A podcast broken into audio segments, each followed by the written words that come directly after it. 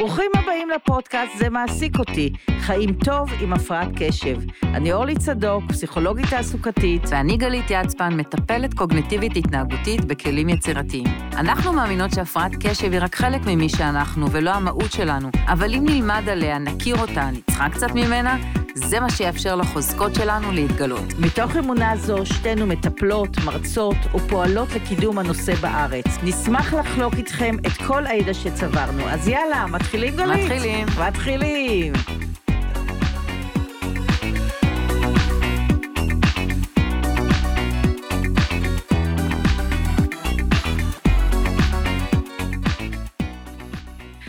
בוקר טוב, גלית. בוקר טוב, מה נשמע? יום ראשון בבוקר, מי היה מאמין? כן, שמונה. שמונה. ובטעות חשבנו שמונה, ובעצם קבענו בשמונה וחצי. מזל, מזל שזה טעות לטובתנו. ובאמת, ונהנינו גם מהשמש, זה דבר טוב בטעויות. נכון.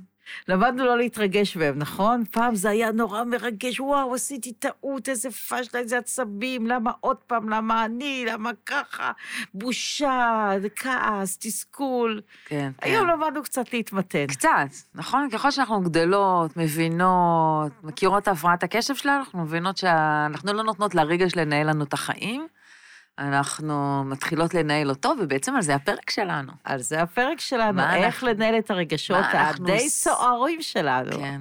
את יודעת, כשאני...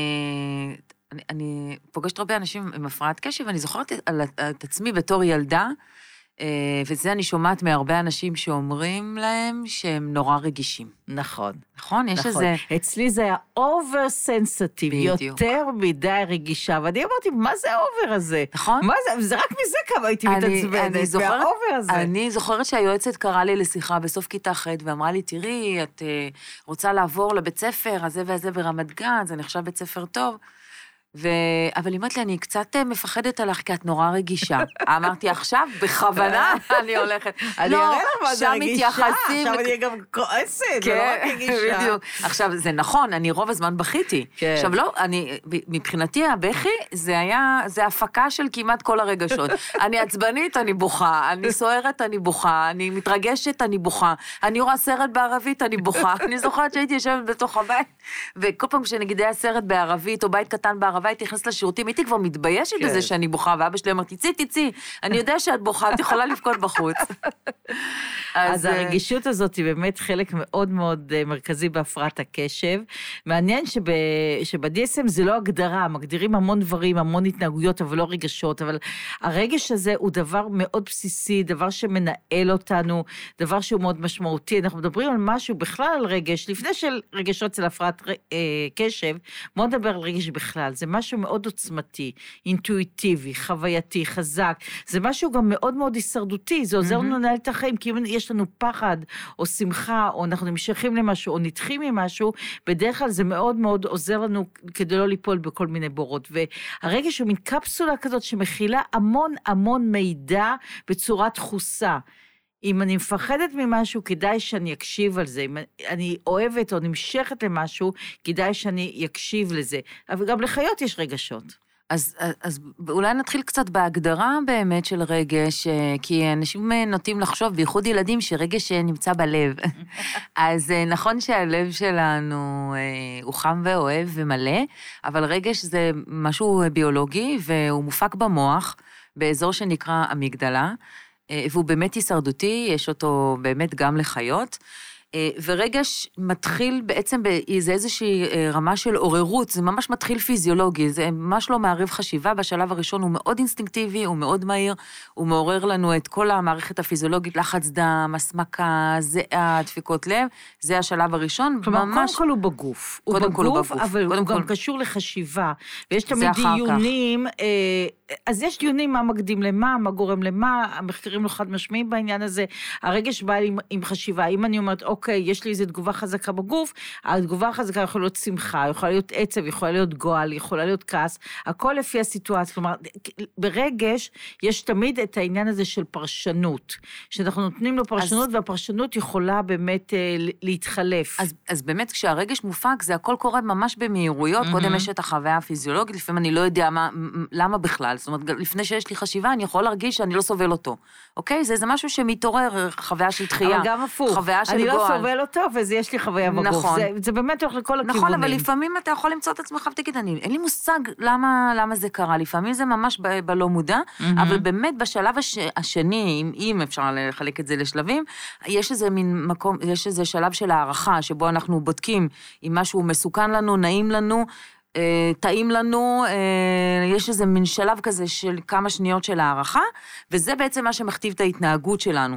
וכמו שאת אמרת, זה מאוד חשוב להישרדות שלנו. אם לא היה לנו את זה בצורה אינסטינקטיבית, והיינו כל הזמן צריכים לחשוב, ולהפיק משהו שהוא מערב הרבה יותר, אה, גורמי חשיבה הרבה יותר גבוהים, אז יכול להיות שמזמן כבר היו אוכלים אותנו, או היינו נחנקים ממשהו, או היינו אוכלים איזה משהו מקולקל. או סתם היינו לא נהנים, כי תחשבי על חיים בלי רגש, אם זה בכלל אפשרי. כל ההנאה, גם הסבל והעצב והכאב, אבל גם ההנאה, הכל קשור באמת לחוויה של רגשית. אז מה שעושה אותנו הרבה פעמים, מרגישים את החיים, חווים, מתחברים אליהם, זה באמת הצד הרגשי שהוא מאוד מאוד מחבר. ובדרך כלל העצה היא ב- להקשיב לרגש, לא לשים אותו בצד. אבל להפרעת קשב, לאנשים הפרעת קשב, זה עצה קצת לא כל כך מוצלחת, עוד מעט נדבר על זה. כן, כן. כי לשים לב כל הזמן לרגש ולהתנהג לפי הרגש, זה לא כל כך הולך, דווקא בגלל שהרגשות מאוד מאוד אה, חזקים. אז, אז אנחנו קודם נסכם רק, על, רק לפני שנגיע להפרעת קשב ורגש, לרגש יש תפקיד מאוד מאוד חשוב מבחינה אבולוציונית, הרגש דוחף אותנו לפעולה, הוא מסמל לנו מה קורה בסביבה, ובעצם הוא זה שככה סורק את הסיטואציה, והוא יכול גם לשמור עלינו, להגן עלינו, אה, וגם... אה, אה, עוזר לנו בעצם בהישרדות. אבל מה קורה לאנשים עם הפרעת קשב ורגשות? האם הם חווים רגשות, יותר רגשות? האם הרגשות שלהם נחווים בצורה אחרת? איך זה קשור לטמפרמנט שלהם? לגמרי משהו אחר. אה, הרי הכל קשור לגרעין הזה שנקרא ויסות. והוויסות אצל הפרעת קשב, מה לעשות, לא עובד כל כך טוב. אז אני אומרת, זה כמו הברזים הישנים מאנגליה, יש או חם או קר, אין פושר, אין באמצע, שחור, לבן, אין אפור. אז סוגרים את הברז, נועלים, מתנתקים, הולכים, או מרגישים את הסערה של הרגש, לא חשוב רגש חיובי, רגש שלילי, והדברים הם מאוד מוקצנים ומאוד צבעוניים ומאוד כיפיים ומאוד כאלה מלכי המסיבה, אבל הרבה פעמים זה כרוך בהרבה מאוד סבל בחיים האישיים. למה? כי רוב האנשים לא מבינים את זה. איך זה לפני דקה או כמה, חצי שעה הייתי על גג העולם, ואחר כך אני בדאון שרק בא לי, לא יודעת מה, לא בא לי לקום מהמיטה, והמעברים הם מאוד מאוד קיצוניים, הם מאוד סוערים, וזה לא קל לנהל ככה את החיים.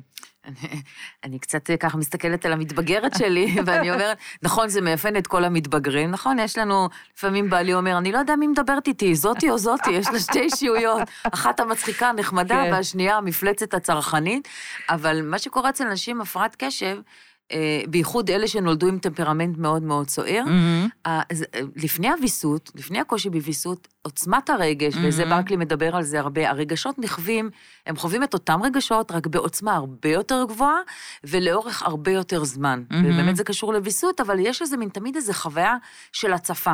אז זה מאוד חשוב להגיד, ובאמת רק מדגיש את זה, הוא אומר, זה לא פתולוגי, זה לא רגשות פתולוגית כמו הפרעות אחרות, זה אותם רגשות, והרגשות הם בכלל נורמליים, אבל הוויסות ו- ו- ו- ובאמת העוצמה משתנה, והוא מדבר על בעיה התפתחותית, מה שאנחנו מצפים אה, בילד בגיל עשר, אנחנו נראה כמו אולי התנהגות של בן- אה, בגיל חמש.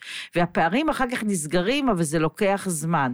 וזה הדבר הזה שאנחנו רואים הרבה פעמים ילדותיים, והם נכון. תינוקיים, והם נראים לא בשלים, אבל שוב, תלוי באיזה גיל, לראות uh, מישהו בת 70-80 עם בשלות של גיל 40-50, לפעמים זה נחמד. אני זוכרת את סבתא שלי, שדיברה בגיל 90 והיא הרימה את כל המועדון, ושירים, וריקודים, ושמחה.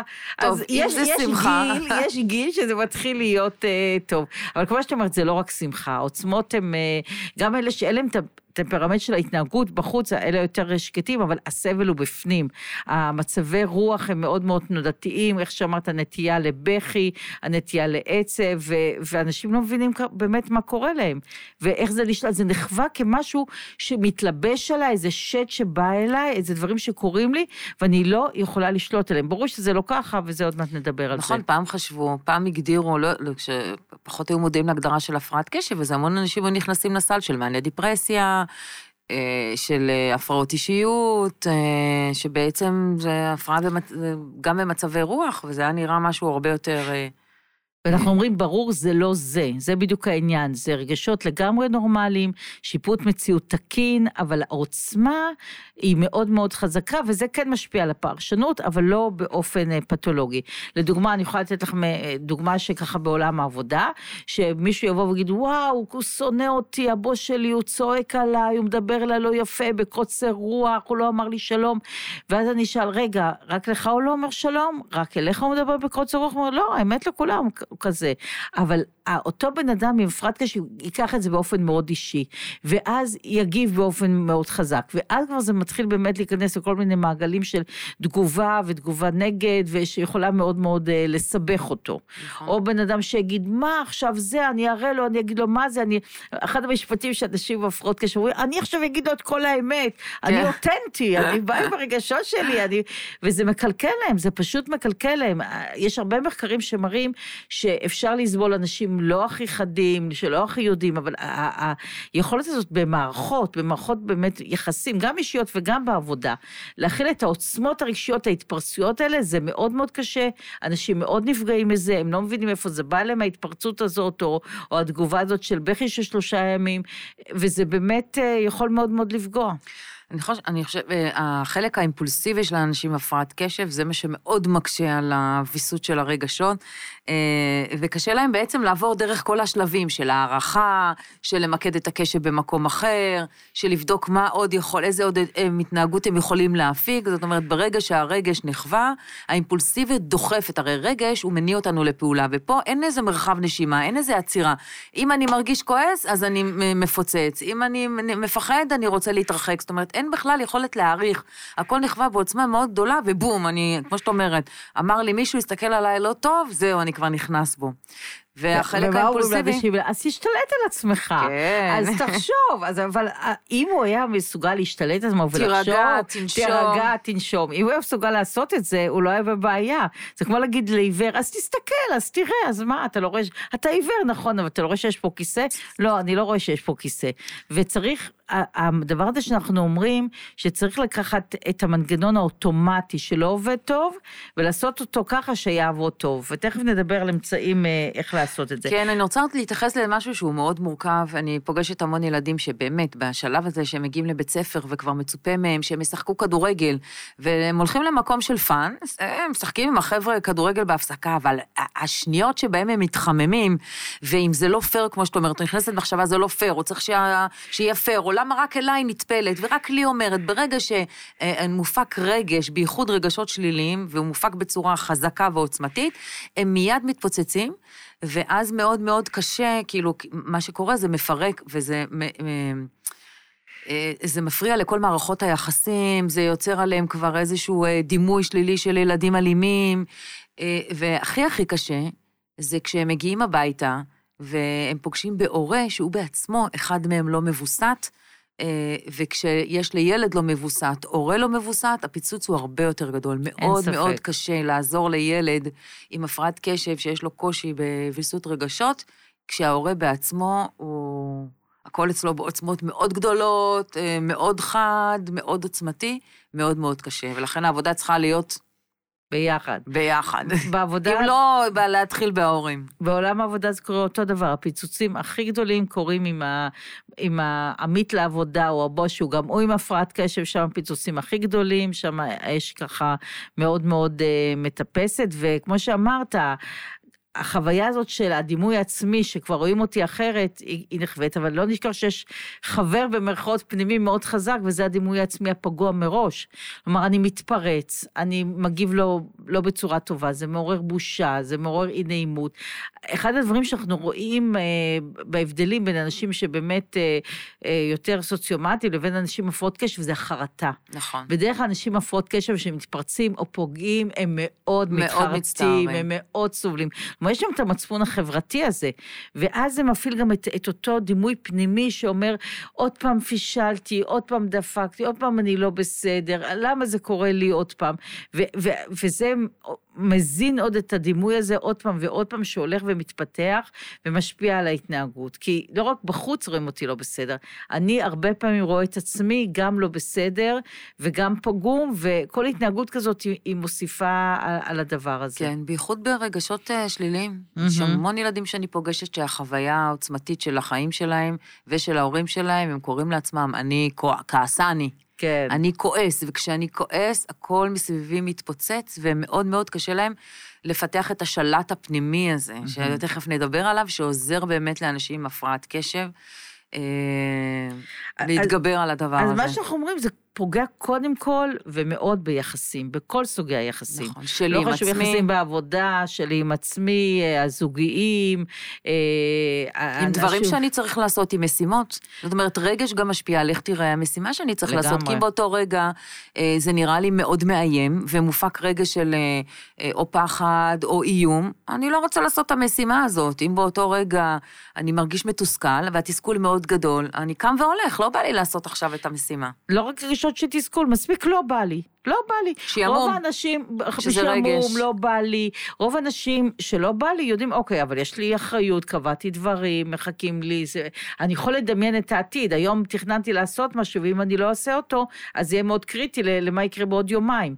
בגלל שלאנשים הפרעות קשב, חוויית הכאן ועכשיו מאוד משתלטת, היא מנהלת אותם. אז העניין הזה שעכשיו החלטתי לעשות איזה משימה בעבודה, אבל עכשיו בא לי עוד אה, אה, להסתכל עוד, אה, להסתכל באינסטגרם עוד קצת, או לא לקום מהמיטה, או קצת אה, לדבר עם החבר שלי עם הכוס קפה. החוויה הזאת משתלטת, והעתיד נראה כזה נורא מעורפל. כלומר, אחד הדברים של רגשות זה עיר עיניו, הם אינטנסיביים בכאן ובעכשיו. אז אם מתעורר תשוקה למשהו אחד, אני זונח משהו אחר. העולם נשכח, העולם, זה נראה זה כמו איזה ענן אה, אפילו רגשות טובים, הרבה פעמים אנחנו הולכים לאיבוד ברגשות טובים, בהתלהבות, כאילו, בא לי עכשיו. בא לי עכשיו זה, זה נהדר, זה כיף, יואו, איזה יופי זה, אני חייב את זה, אני חייב את זה. או שאני הולך לאיבוד בשעמום, ולא בא לי, זה לא בשבילי, אני לא צריך את זה, למה, אוקיי. זה, לפעמים אני אפילו, אין לי איזה, אין לזה הסבר, אה, אני לא מצליח עוד להבין מה קורה לי, אני רק מרגיש בחוויה. שמשהו לא טוב לי, ואם לא טוב לי, אני לא רוצה להיות שם, ואם טוב לי, אז אני רוצה לשקוע בדבר הזה. הילדים שלי ממש יכולים לצחוק עליי, שזה תגובות שכמו ילדה בת ארבע. הנה אור, וואי, איזה יופי, אוי, הולכים לפה. אבל הנה, אמרנו הולכים, לא, לא, רק זה, שנייה, תראו איזה יופי פה, תראו איזה זה. אה, נורא, המוזיקה, אני הולכת, בכלל כבר, בגלל התגובות הרגשיות האלה, לכאן ולכאן, אז כאילו, הקו, זה נראה כמו כזה, זה שמש שמתפזרת לכל הכיוונים, והקו הזה, המשימתיות הזאת, הדבר הזה שצריך לעשות, הוא מאוד מאוד לא אינטואיטיבי. אפשר לעשות אותו, אבל צריך לגייס המון המון אה, כוחות כדי, אה, כדי לעשות אותו. ותחשבי על הקושי של קבלת החלטה, אוקיי? החלטה, אני צריך לקחת את כל הנימוקים ככה וככה וככה, לעשות הערכה, להחזיק את הכל ביחד. למשל, ההחלטה של בחירת מקצוע, שהיא מאוד מורכבת, שיש לה המון שיקולים. אבל אם כל רגע בא לי משהו אחר, אם כל רגע, וואו, זה נראה לי מעניין, אבל גם זה נראה לי מעניין, וגם זה נראה לי כיף, וזה נראה לי מקסים. ולא חושבת, מה אתה רוצה? רוצה, מה מלהיב אותך, תלוי באיזה רגע את שואלת אותי. עכשיו מלהיב אותי זה, עוד דקה מלהיב אותי משהו אחר. אז איך אני, לעזאזל, אמורה לקבל החלטה? אם כל רגע המנעד הפנימי שלי זז אה, ממקום למקום. כן. טוב, אז אנחנו צריכים קצת לחשוב באמת מה עושים עם זה. אני, אני פשוט, אה, אני, אני חושבת שה... את יודעת מה, אני לא חושבת מה יותר קשה. אני, אני פשוט נתקלת בקושי בשלבי בית הספר והתיכון, שבייחוד, בייחוד עם ילדים שמפיקים רגשות של תסכול וכעס, אני חושבת שזה בעיקר, הכי קשה להורים להתמודד עם הדבר הזה, כי זה, וגם להם עצמם. אבל גם להם יש, יש את הרגשות שאולי פחות קשות, אה, רגש קשה, נכון, זה יותר נכון. רגש שהוא יותר קשה אה, לסביבה, ויש רגש שהוא יותר קשה פנימה. כי בדרך כלל העניין שגם דיכאון, סבל, נכון. עצב, כאב, הוא מסתתר. אולי הוא, ההסתגרות הזאת, הבכי הזה שאת תיארת, אולי פחות קשה לסביבה, אבל לבן אדם עצמו הוא מאוד מאוד קשה. גם, גם אם פתאום אני שמח, אבל החוויה הזאת, רגע, אני לא שולט על, על החיים שלי. איך זה יכול להיות שאני מגיב רגע ככה ורגע ככה? וזה מאוד מחליש אותי. אם אין לי חוויה של שליטה על החיים שלי, אם על עצמי אני לא יכול לשלוט, אז מה אני יכול לשלוט? את מה אני יכול לנהל נכון, בכלל? נכון, והרבה פעמים אומרים, אני לא שולט על זה. אז, נכון. אז אנחנו מתחילים לעבוד בעצם, וכבר מגיל קטן אנחנו בעצם עוזרים לילדים, באופן אינטואיטיבי, אנחנו כהורים עוזרים לילדים, לפעמים אפילו בלי להבין מה, שזה מה שאנחנו עושים, אנחנו הרי מרגיעים, שמים את היד, אנחנו עוזרים לילד מאז שהוא קטן לווסת את העוררות שלו. נכון. אה, ובואו נחשוב ביחד, כאילו בואו בוא ניתן ביחד כמה דברים שבאמת עוזרים, ומה צריך כדי להצליח אה, לעזור לווסת את הדבר הזה. אז זה בדיוק העניין. קודם כל, הורים, אני חושבת, צריכים להבין ש... הראתי, הסברתי לו, הרגעתי אותו, ובאופן אינטואיטיבי, כמו שאמרת, ילדים מפנימים את זה, וזה נעשה חלק מהמנגנון שלהם. כן, אנחנו שלהם. עושים להם הכנה מוקדמת למקומות שאנחנו הולכים, אנחנו שמים את היד, אנחנו מרחיקים אותם ממקומות שבהם נדמה לנו ששם הוא יתפוצץ, נכון? רק מה, אצל הפרעת קשב זה לא כל כך עובד. זה עובד, אבל זה זמני. זמני, וזה עובד אולי רק קצת יותר מאוחר. אתה אומר, אבל אני הסברתי לו לספור עד עשר. כבר הסברתי לו, אבל בדיוק, למה הוא עושה את זה הוא יודע שהוא יקבל עונש מהמורה, הוא יודע שיוציא אותו מהכיתה. הוא יודע שצריך לקום מהמיטה. אז זהו, זה לא העניין של הידיעה, והרבה פעמים נותנים פרסים, אומרים, אם תקום מהמיטה, אתה תקבל את מה שאתה, האופניים שרצית. אם רק תשתוק. ההורה רוצה, הילד רוצה, כולם רוצים, רק מה, זה לא עובד. אז קודם כל המסר זה לא להתייאש, בסוף זה כן עובד. נכון, רק זה לוקח זמן. איש, וה, והגירוי שלך וההרגעה שלך כהורה, או בכלל כבן זוג, בכל סיטואציה, צריכה להיות יותר חריפה, יותר חזקה, לא במובן השלילי, אבל המסר צריך להיות מאוד מאוד ברור, כי תחשבו שזה לא חודר, זה פשוט לא חודר. לפני, כשמתחילים ללמד על איך עובדים עם ילדים על ויסות רגשות, אני חושבת שהשלב הראשוני בכלל, להבין את העולם הרגשי. ממש, אנחנו עושים הסבר פסיכודידקטי לילדים, מה זה רגש, mm-hmm. איך זה נראה במוח, איזה רגשות הם מכירים. אה, אה, אנחנו מתחילים לקרוא לזה בשם, בעצם לשיים את זה, להגיד, mm-hmm. אוקיי, פה אני מתוסכל, פה אני כועס, כי אחרת הרגשות נכווים כאיזה בליל של איזה כדור צמר כזה שאין לו התחלה, אין, לה אמצע, אין לו אמצע ואין לו סוף, ולאט לאט הם מתחילים להגיד, אה, פה הרגשתי מתוסכל. ברגע שאני יכול... אה, להפיק ולתת אה, שם לדבר הזה, אני יכול ליצור ממנו טיפה מרחק.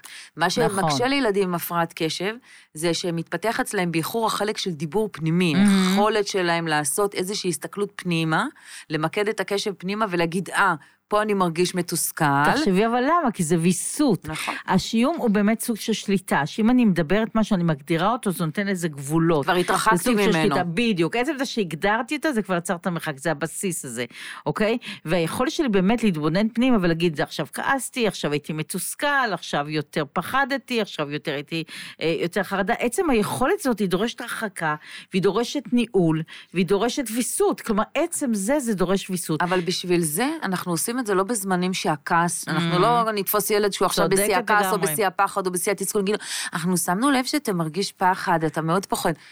לא, בזמנים האלה אנחנו נהיה שם לווסת, להרגיע, אולי להגיד אפילו רק מילה אחת, mm-hmm. אתה ממש כועס עכשיו, כן. ונעצור שם, ובזמנים שיש רגש לא בעוצמה של עשר, בעוצמה mm-hmm. של ארבע, חמש, או אפילו שתיים, או אפילו...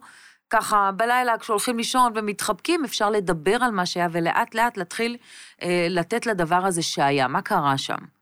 איך הרגשת? אז הסולם, כמו שאת אומרת, זה דבר מאוד מאוד טוב. האם אני יכול אה, לדווח, אה, או יכולה לדווח לעצמי, עכשיו זה 1, 1 8, הסולם הזה, כך, אז הטיפ הראשון שלנו, קחו סולם מ-1 עד 10 ודווחו לעצמם שהרגש עולה, מה העוצמה. Mm-hmm. ותתחילו לחשוב, אוקיי, עכשיו אני ב-8, 9, מ-1 עד 10 אני ב-25, אז מה אני יכול... או יכולה לעשות כדי להוריד את זה? לעשות, מה השליטה? לפני לעשות, אני חושבת שהזיהוי, הסולם עוזר נכון, לנו לזהות. מסכימה. ואנחנו צריכים, אוקיי, כשאני במצב עשר, אנחנו נזהה, כדי שיעזור לנו אחר כך בזיהוי הרגש, כי הרי באותו רגע אנחנו לא מצליחים, כמו שאת אומרת, אז אנחנו נבדוק מה הסימנים הגופניים. האם אני מזיע, האם אני מסמיק, האם יש לי, האם הידיים שלי קפוצות, לפעמים אנחנו נראה mm-hmm. שהם אפילו לא שמו לב, אבל כל הגוף שלהם ככה מתאבן. Mm-hmm. אני הרבה פעמים עושה להם אה, תרגיל שקראתי איפשהו, אני לא זוכרת איפה. אה, כדי לחבר אותם לזה, שכשאנחנו מאוד מתוחים וכועסים ומופק רגע שלילי, הרבה פעמים הגוף שלנו, זה גם בחרדה, הוא הופך, לי, הוא כמו ספגטי לפני בישול. Mm-hmm. אז אנחנו עומדים ככה כמו ספגטי מתוח מתוח לפני בישול, ואז אני אומרת להם, אוקיי, ועכשיו הספגטי אחרי שבישלו אותו, איך הוא? ואז יש, אנחנו עושים את זה עם הגוף. דרך החוויה הגופנית, או לכווץ לשנות. את השרירים ולהרפות את השרירים, קודם כל לפתח מודעות למה קורה לי כשעוצמת הרגש, נגיד אם היא כעס או רגשות קשים שהם מופקים, איך זה מרגיש בגוף, ומה קורה כשזה יורד נגיד לשתיים, שלוש. אז, אז זה שינוי פיזיולוגי ממש. אז אנחנו רואים פה כמה דברים. טיפ מספק, מספר אחד, אנחנו אומרים, קודם כל תבין שאתה יכול לשלוט על זה, קודם כל תבין את זה. כי מה שקורה, הרבה פעמים עצם החיים זה כל כך קשה וזה קורה לי ואין מה לעשות. החוויה, נכון, ככה אתה מרגיש, אין מה לעשות, אבל זה לא נכון. Mm-hmm. יש לך אפשרות, לפחות תיאורטית, לשלוט את זה. קודם כל נבין שזה קיים. הדבר השני שאנחנו אומרים, אוקיי, זה משפיע על הגוף, זה משפיע, ו, ומשפיע על הגוף ומכווץ אותי, או יש לי תגובות גופניות mm-hmm. וקצב לב והדברים האלה, ואני יכולה להשפיע על, על הרגש שלי בכמה צורות. אחד, דרך הגוף אני יכולה להרגיע ולהרפות את הגוף וזה ירפה את הרגש, ב', דרך דיווח עצמי פנימי.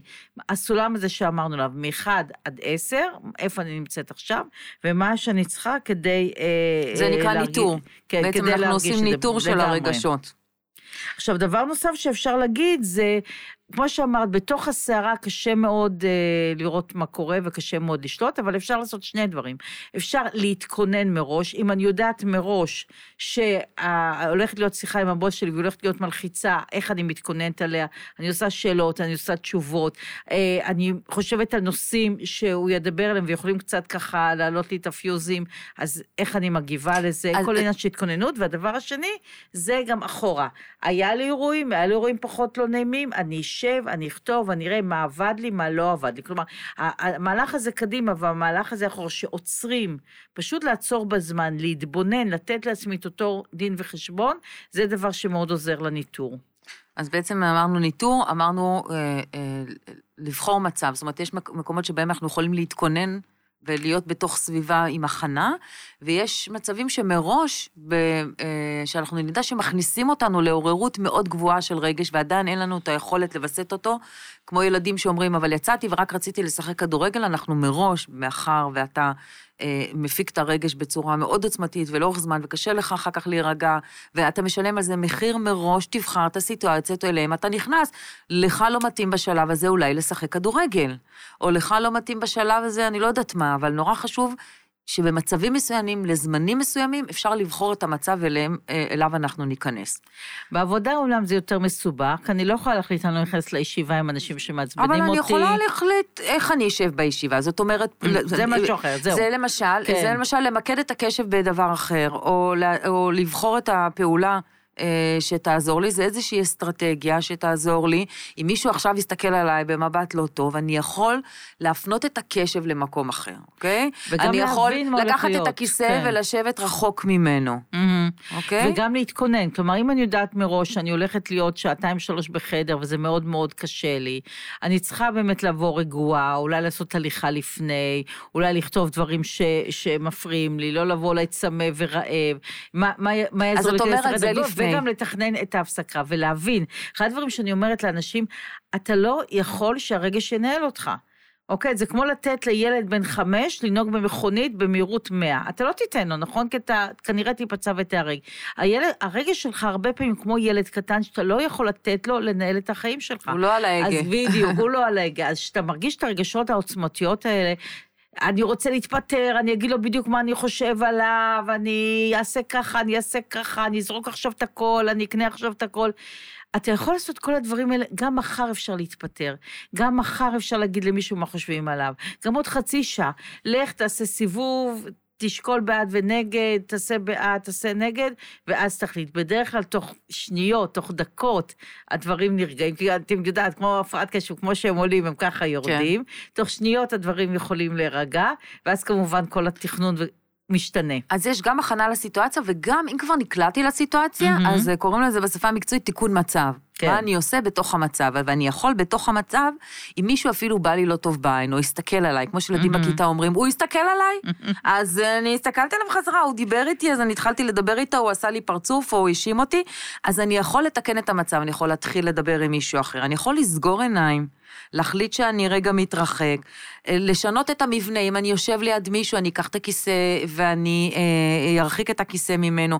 בעצם כל הדברים האלה עוזרים לווסת את הרגש. Mm-hmm. כי אפילו זה שאני אסיט את המבט, ואני אעצום לרגע את העיניים, כבר אה, עוזר לי אה, לעשות, איזושהי אסטרטגיה של הסחה, שעוזר לעוצמת הרגש ל... ל אה, הטיפים שאת אומרת הם נהדרים, ואני חושבת שהם פשוט נהדרים uh, לכל גיל. אחד הדברים שאני עובדת עם אנשים, אני אומרת, אוקיי, בא לך, אתה רוצה, ואומרים, בא, בא, שבא, אה, בא לי, הוא נורא נורא חזק. תחשוב באמת טוב, אתה רוצה שמה ש... אז אני לך... חושבת על קרמבו, בא לי ממש קרמבו, אם אני אחשוב על זה, אורלי, זה לא יעזור לי. רק אם אני ארחיק את הקרמבו. רק אם, אם תצליחי להרחיק את הקרמבו, אז כל הכבוד. ואשים אותו בפח. אנחנו יודעים שאחד הדברים שבאמת לנהל אוכל זה בהחלט מסיבה עם הפרעת קשב. לא, אבל זה גם רגש. לגמרי, בא לי. אצלי זה ממש בא לי, מופק. בא לי, וזה לא עם שום דבר. ובא לי שני קרמבו, לא אחד. ובא לי עכשיו, ומה שיהיה עתיד זה בכלל לא רואים. בדיוק, אז אולי לא במקום לחשוב. כן, את יודעת מה? אני חושבת שזה אולי בדיוק זו נקודה טובה להגיד שאצל כל אחד עובר משהו אחר. על נכון. לחשוב, אני חושבת שזו האסטרטגיה השלישית, שזה כבר אה, להפיק מחשבה אחרת, ומחשבות הן בעצם החלק אה, שעוזר לנו לווסת רגשות. ואולי אנחנו רואים משהו מאוד טריוויאלי, כלומר, מה אתה רוצה שנהיה לך חיים? אתה בא לי ומתחשק לי, או התוצאות של הדבר הזה. עכשיו, רוב האנשים מאוד זה טריוויאלי, בדיוק. לאנשים הפרעת קשב זה לא כזה טריוויאלי. לא כזה טריוויאלי, הדבר הפשוט הזה שהתוצאות משנות, ואני אחשוב קודם כל על התוצאות, ולא מה שבא לי. ואם שותלים את המחשבה הזאת, זה דבר שבאמת אה, יכול לשנות את הדברים. אז אנחנו אומרים לתכנן, אנחנו אומרים להימנע, אנחנו אומרים על, תוך כדי הסיטואציה להשיג כל מיני דברים, ודבר נוסף שאני אומרת, אוקיי, עושים טעויות. כולנו עושים טעויות, הפרעות קשב עושים טעויות קצת יותר מאחרים, ללמוד לחזור ולבקש סליחה, טעיתי, אני מצטער. הרבה פעמים מרוב הבושה ומרוב האשמה מתעלמים מזה, מוחקים את זה, כאילו זה לא היה, אבל, אבל זה היה. והשפעת על הבן אדם שלי, ואולי הכאבת לו, ואולי ציערת אותו, ואולי הכעסת אותו. לדעת לחזור, להגיד, עשיתי טעות, אני מבקש סליחה, לא הייתי צריך להגיב ככה, לא הייתי צריך להגיד את זה, אני מצטער, בוא נעשה אוי, משהו אחר. אני רק חושבת על כל ה... לא, כי אני חושבת על כל המתוקים שאני פוגשת, שכל הזמן הם מוצאים את עצמם, מבקשים עוד פעם סליחה ועוד פעם סליחה, והכי מתסכל זה שבסוף נדבקים לסליחה הזה, כן. ואומרים, טוב, אבל... סליחה על זה שאני נושם בכלל. כן, גם מסכנים, כל הזמן צריכים לבקש סליחה על זה שהם חיים בכלל, והם כל... ובאמת, אני חושבת שזה נורא מגביר את האשמה. אני חושבת שאולי מה שאת מתכוונת להגיד, וזה הרבה יותר יעיל, כי באמת הסליחה מביעה חרטה, אני חושבת שהם מרגישים את זה, ויש סוג של תיקון, אבל אני חושבת של אה, שינוי קוגניטיבי מתחיל להתרחש, ואפשר לעזור להם בלהעריך אה, מחדש את הסיטואציה. מה קרה? כן. לעשות, כמו שאת אומרת, להפיק מחשבה אחרת. Mm-hmm. האם זה היה יעיל עבורי עכשיו לאכול את הקרמבו, אני רוצה לאכול אותו, או אני רוצה לשמור על הגזרה, או מה, מה עוד היה יכול להיות בתוך הסיטואציה. זאת אומרת, הוא הסתכל עליי, מה עוד יכולתי לחשוב? ובעצם כן. להפיק אנשים... יש כמה סוגי פרשנות, כן, זאת אומרת שאפשר לחשוב על זה. בדיוק, לשנות את ה... בדיוק, לעשות הרחבה. Mm-hmm. הרבה פעמים אנשים עם הפרעת קשב, יש איזה זום אין, יש mm-hmm. איזה ספר שאני נורא אוהבת להשתמש בו עם ילדים, זה נקרא זום, שמראים אה, צילומים של קרבולת של תרנגולת, ולאט לאט, ככל שעוברים מהדפים, יש איזה סוג של התקרחות, ורואים שהתרנגולת היא בכלל מתוך איזה בול, בתוך איזה אונייה. עכשיו, כשרואים את זה בספר, זה פתאום, אתה מתחיל להבין מה זה לעשות זום אאוט. כן. ולעשות זום אאוט זה להסתכל על הסיטואציה, וככל שאתה גדל ויכול לשכלל בעצם את הפרשנות שלך על הסביבה, ולהתחיל לתת לזה פרשנות אחרת, ולראות את כל הסיטואציה, גם היכולת שלך לווסת את הרגש, אה, אה, היא משתנה. כי אני יכול להגיד על זה עוד דברים, זה לאו דווקא שהוא נגדי. אלא היו שם עוד דברים בתוך הסיטואציה, ולאט לאט אני יכול לעשות, ממש ברקלי קורא לזה לשנות את העדשה, לעשות אה. העדשה. הוא משתמש ב... הוא קורא לזה לשים עדשה של הרחבה, עדשה מרחיבה שאפשר לראות את כל הסיטואציה. אז מה אנחנו אומרים פה? א', שהרגש הוא באמת חזק וחשוב לחיים שלנו, נותן לנו גם טעם וגם את העניין של ההישרדות. ב', אנחנו אומרים, חבר'ה, אצלנו זה חזק, אין מה לעשות, זה מלא עוצמה, מלא צבע, אה, מלא גוונים. אנחנו לא קורבנות של הרגש שלנו. כן. המייצן שלנו זה שאנחנו יכולים לשנות. ואנחנו יכולים גם ליהנות מזה, אוקיי? ו... אבל צריך לעבוד על זה. כדי שנהנה מזה יותר ופחות נסבול מזה, צריך לעבוד, לעבוד על זה. דיברנו פה על הרבה מאוד טיפים. א', ההבנה שאפשר לשלוט על זה. ב', על לתכנן מראש, וגם ללכת, אה, וללכת אחורה בדיעבד, לראות מה לא עבד. כל מיני מנגנונים של ויסות תוך כדי הדברים, להימנע ממקומות אה, אה, מעוררים, כן, מעוררים שזה יותר מדי, ולא להפסיק לעבוד בזה. ויש משהו טוב עם ההתבגרות, בכלל כל העוצמות וכל האימפולסיביות קצת נחלשת. ברשת, אז זה נעשה בעיה פחות יותר, את יודעת מה, מה אני נזכרת עכשיו, אפרופו באמצע הסיכום? זה הבדיחה של סבתא שלי, שהייתה אומרת שהיא הייתה צעירה, אנשים היו מאוד מאוד לא מנומסים, כל הזמן שורקים לה. עכשיו כולם מנומסים, אף אחד לא אומר לה שום דבר. אז הרגש שלנו הוא קצת אותו דבר. עשו לנו הרבה שריקות והרבה חריקות, אבל ככל שנתבגר, יש תקווה. הוא מתמתן, הוא נעשה יותר איטי, ואז באמת אפשר ליהנות מכל הצבעוניות הזאת. נכון, אני רק חושבת להוסיף על נקודה אחת מאוד אה, חשובה, שעל החלק האימפולסיבי מאוד מאוד אה, קשה להשפיע רק אה, באסטרטגיות, ולפעמים בגיל הקטן אין מה לעשות, טיפול תרופתי, בייחוד לילדים. גם בגיל מבוגר. נכון, אבל בדיוק. אם החלק האימפולסיבי מאוד מאוד אה, אה, משתלט, והוא אחד מהקר- מהמאפיינים של הפרעת הקשב שלי, טיפול תרופתי עושה, עוזר ממש בוויסות הרגשי. ואז גם הם, יש איזו פניות להתחיל לעשות עבודה, לעשות זום אאוט, אפשר ללמוד איך להפעיל את השלט הפנימי שלי. אה, ועם טיפול תרופתי זה הרבה יותר אה, אה, זמין וקל להתחיל ללמוד אסטרטגיות שאפשר יהיה להשתמש בהן בפועל. אז צריך גם לשקול את הדבר הזה. אז הנה עושים לכם הדגמה מאוד טובה, איך מסכמים הפרעת קשב. מסכמים, אבל נזכרים בעוד משהו, הולכים לעוד איזה פינה, פותחים עוד איזה כיוון, ו... אבל חוזרים, זכרנו לזכור. לכו לעיסוקים שלכם. אנחנו נפסיק לחפור. ביי ביי.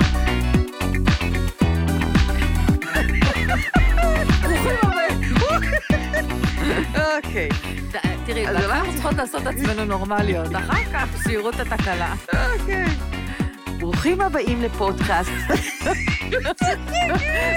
זה טוב. עוד יחשבו שאנחנו נורא עדינות. ברוכים הבאים לפודקאסט. לא, אבל זה... אוקיי. ברוכים הבאים לפודקאסט, זה מעסיק אותי. אני חושבת שמי שישמע את זה יחשוב שאת מה זה קוקטית צרפתייה עדינה. אוקיי. רגע. והיום נדבר על הקושי בהתחלות. הרבה אנשים... רגיל. היום נדבר על הקושי בהתחלות. הרבה אנשים מאוד מתקשים להתחיל משימות, וזה...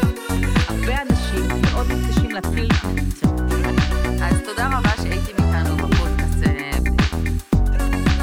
to be fucking.